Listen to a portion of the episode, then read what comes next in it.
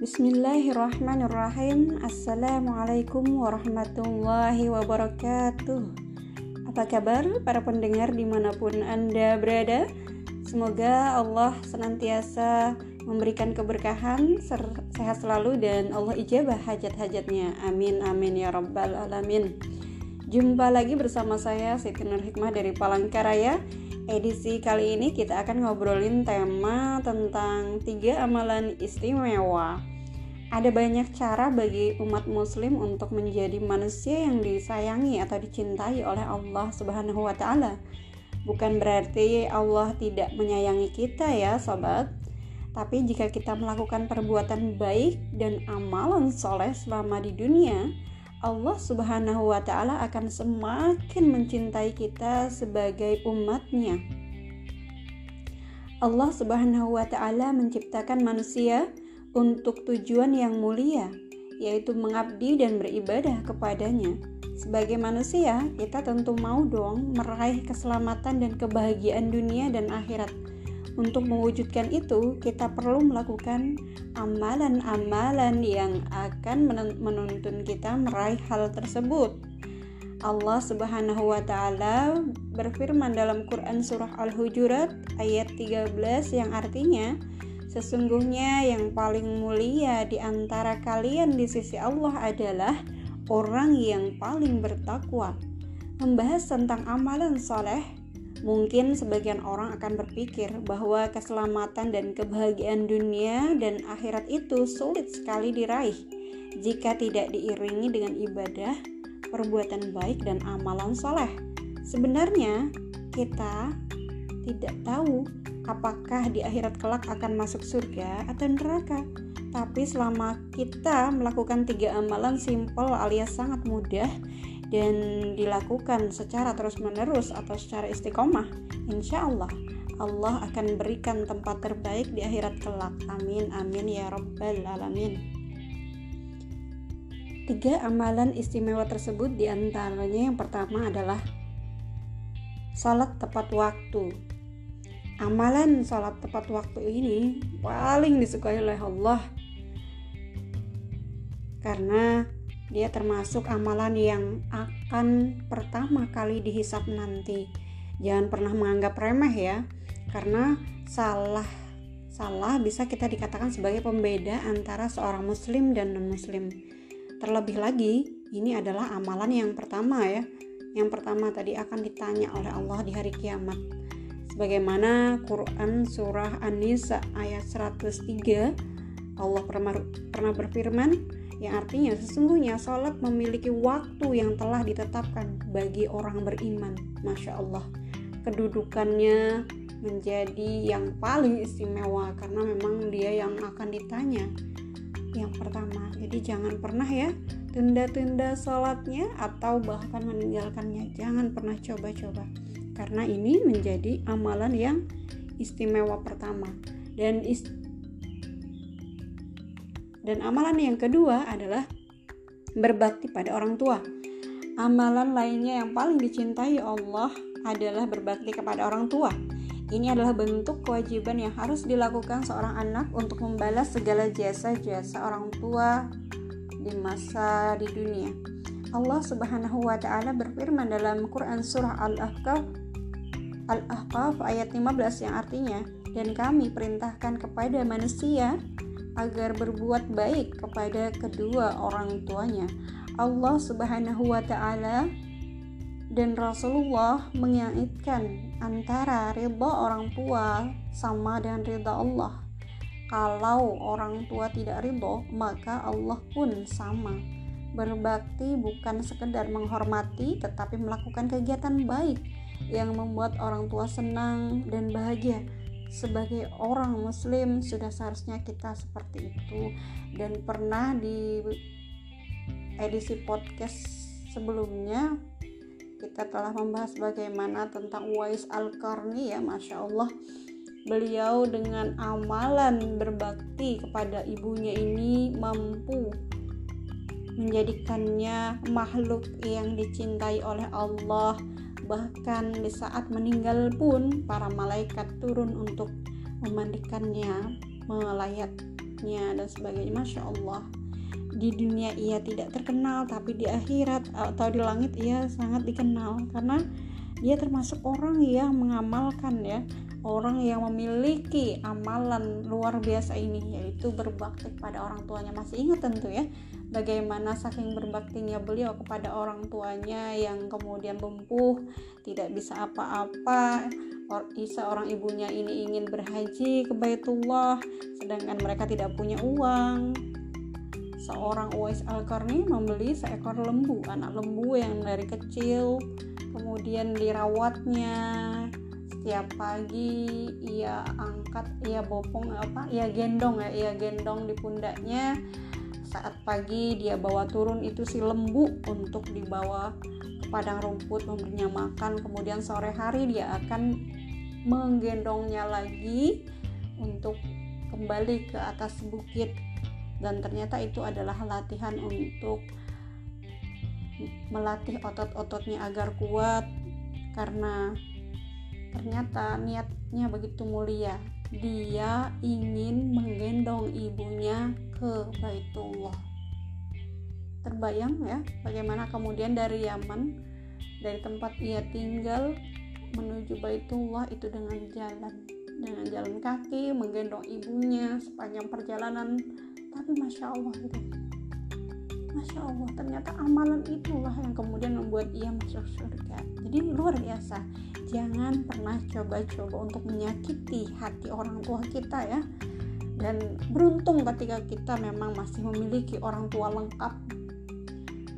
Dan jangan salah ketika mereka pun telah tiada kita masih tetap bisa berbakti kepada mereka. Justru di saat kemudian kita masih hidup kita masih bisa menjadi pahala jariah untuk mereka. Dengan cara apa? Dengan cara kita menjadi anak yang soleh dan soleha. Anak yang kemudian memiliki akhlakul karimah anak yang senantiasa membaca istighfar pun akan sampai istighfar kita itu pada orang tua. Amal-amal kebaikan kita pun apa-apa yang pernah diajarkan oleh orang tua kita saat itu kita gunakan maka itu juga akan berimbas akan pula mengalir ke ke orang tua kita yang sudah di liang lahat sana jadi jangan pernah ya apalagi kalau ingin menjadi penghafal Al-Quran Masya Allah kita akan memberikan mahkota di surga nanti untuk orang tua kita. Jadi jangan pernah lelah ya sobat untuk berbakti kepada orang tua tanpa nanti dan tanpa tapi di mana pun anda berada meskipun anda sudah punya keluarga jangan pernah lupakan orang tua kalian. Hari ini sudah menelpon orang tua belum? Hari ini yang dekat rumahnya sama orang tua udah menjenguk orang tua belum ya? Tolong ingat apa yang bisa kita bahagiakan mereka. Bahagiakanlah mereka. Apa yang bisa kita ukir senyum di wajah mereka ukirlah senyum itu di wajah mereka. Apalagi selagi mereka masih ada. Jadi jangan tunggu mereka tidak ada tapi ambillah kesempatan saat ini juga untuk berbakti kepada mereka.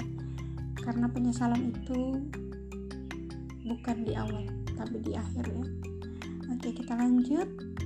Amalan teristimewa yang ketiga adalah jihad di jalan Allah.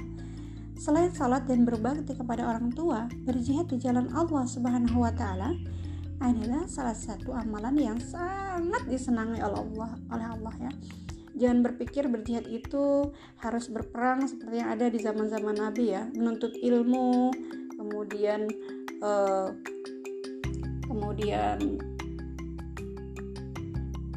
bersungguh-sungguh ya gitu. tapi sebenarnya berjihad di jalan Allah itu memang secara secara sejarah ya secara syar'i itu memang perang gitu ya perang dan saat ini kaum muslimin yang kemudian betul-betul dihadapkan pada seruan itu seperti kaum muslimin di Palestina, Suriah dan tempat-tempat kaum muslimin yang saat ini dijajah oleh orang-orang penjajah atau kaum kafir gitu ya.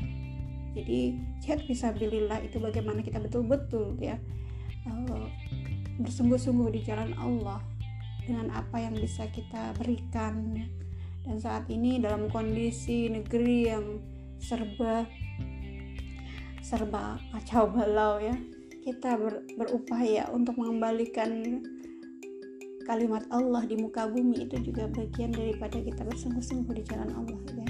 Akan tetapi lagi-lagi ya kita ingin betul-betul menegakkan agama Allah agar kemudian tidak ada lagi penjajahan atas kaum muslimin di dunia ini. Penjajahan kaum kaum manusia yang saat ini dengan bengisnya mereka membantai ya. Membantai manusia seperti tak berharga bahkan lebih murah dari seekor binatang. Na'udzubillah. Saat ini seruan jihad belum bisa kita lakukan secara jamaah. Karena apa? Karena tidak ada yang memimpin kita, tidak ada komando yang satu di tengah kaum muslimin dunia. Sehingga seruan jihad kaum muslimin di Palestina tak mampu kita kita wujudkan. Padahal banyak kaum muslimin yang ingin membantu ke sana. Langsung ya angkat senjata. Tapi lagi-lagi kita terhadang terhalang gitu terhalang oleh nation nation nation state ya. Nation state yang telah uh, menjadi perangkap kaum muslimin yang ternyata itu menjadi menjadi senjata para penjajah menghalangi persatuan kaum muslimin dunia gitu ya. Jadi saat ini nasionalisme adalah racun untuk kaum muslimin So, buat kita tetap berjihad di jalan Allah adalah amalan yang istimewa maka gunakanlah kerahkanlah segala potensi daya yang engkau miliki yang kita miliki untuk di jalan Allah. Apa pun itu potensimu apa maka bersungguh-sungguhlah untuk berkontribusi dengan apa yang kita miliki entah dengan potensi kemampuan kita dalam hal ilmu, kedokteran dan sebagainya. Ingat di masa-masa kehilafan tegak nanti itu akan diperlukan. Di masa-masa kita berjuang saat ini pun itu sangat berguna. Ya, apa pun posisi kita, apa pun kemampuan yang kita miliki, ayo kita kerahkan, ayo kita asah sebaik mungkin hingga kemudian ini menjadi amal terbaik untuk kita. Sehingga di saat kita telah tiada nanti ya Allah inilah amalan yang terbaik yang pernah aku persembahkan. Dan itu akan menjadi bukti ya. Bukti jejak-jejak saat kita nanti di akhirat kelak. Nah. Jadi dari tiga amalan tersebut jika kita menjalankan secara konsisten ketiga amalan tadi amalan itu akan menuntun kita untuk mendapatkan keselamatan dan kebahagiaan baik itu di dunia maupun di akhirat. Allah Subhanahu wa taala sangat menyukai amal yang secara konsisten dijalankan meskipun itu adalah hal yang sangat simpel. Jadi kita tidak perlu lagi melakukan kebaikan besar apalagi sampai di luar kemampuan. Amalan kecil saja jika dilakukan secara terus-menerus akan dicintai oleh Allah. Akan tetapi jangan pernah Jangan pernah berhenti pada satu titik. Jika satu titik telah kita capai, maka titik amalan-amalan tertinggi, tertinggi lainnya, amalan istimewa lainnya, ayo kita kejar lagi, ayo kita kejar lagi. Karena sejatinya kaum muslimin itu adalah orang terbaik ya, uh, umat terbaik sehingga apa pun amalannya itu jangan sampai stagnan di satu titik saja. Jangan sampai yang kecil-kecil saja. Kalau bisa kemudian kita tingkatkan amalan terbaik kita lagi ayo gitu ya jadi demikian obrolan kita tentang tiga amalan istimewa. Semoga bermanfaat. Saya Siti Hikmah mohon undur diri dari ruang dengar Anda. Salam cerdas tetap semangat. Bersegera raih ampunan Allah. Belajar taat setiap saat. Why not? Wassalamualaikum warahmatullahi wabarakatuh. Illa liqa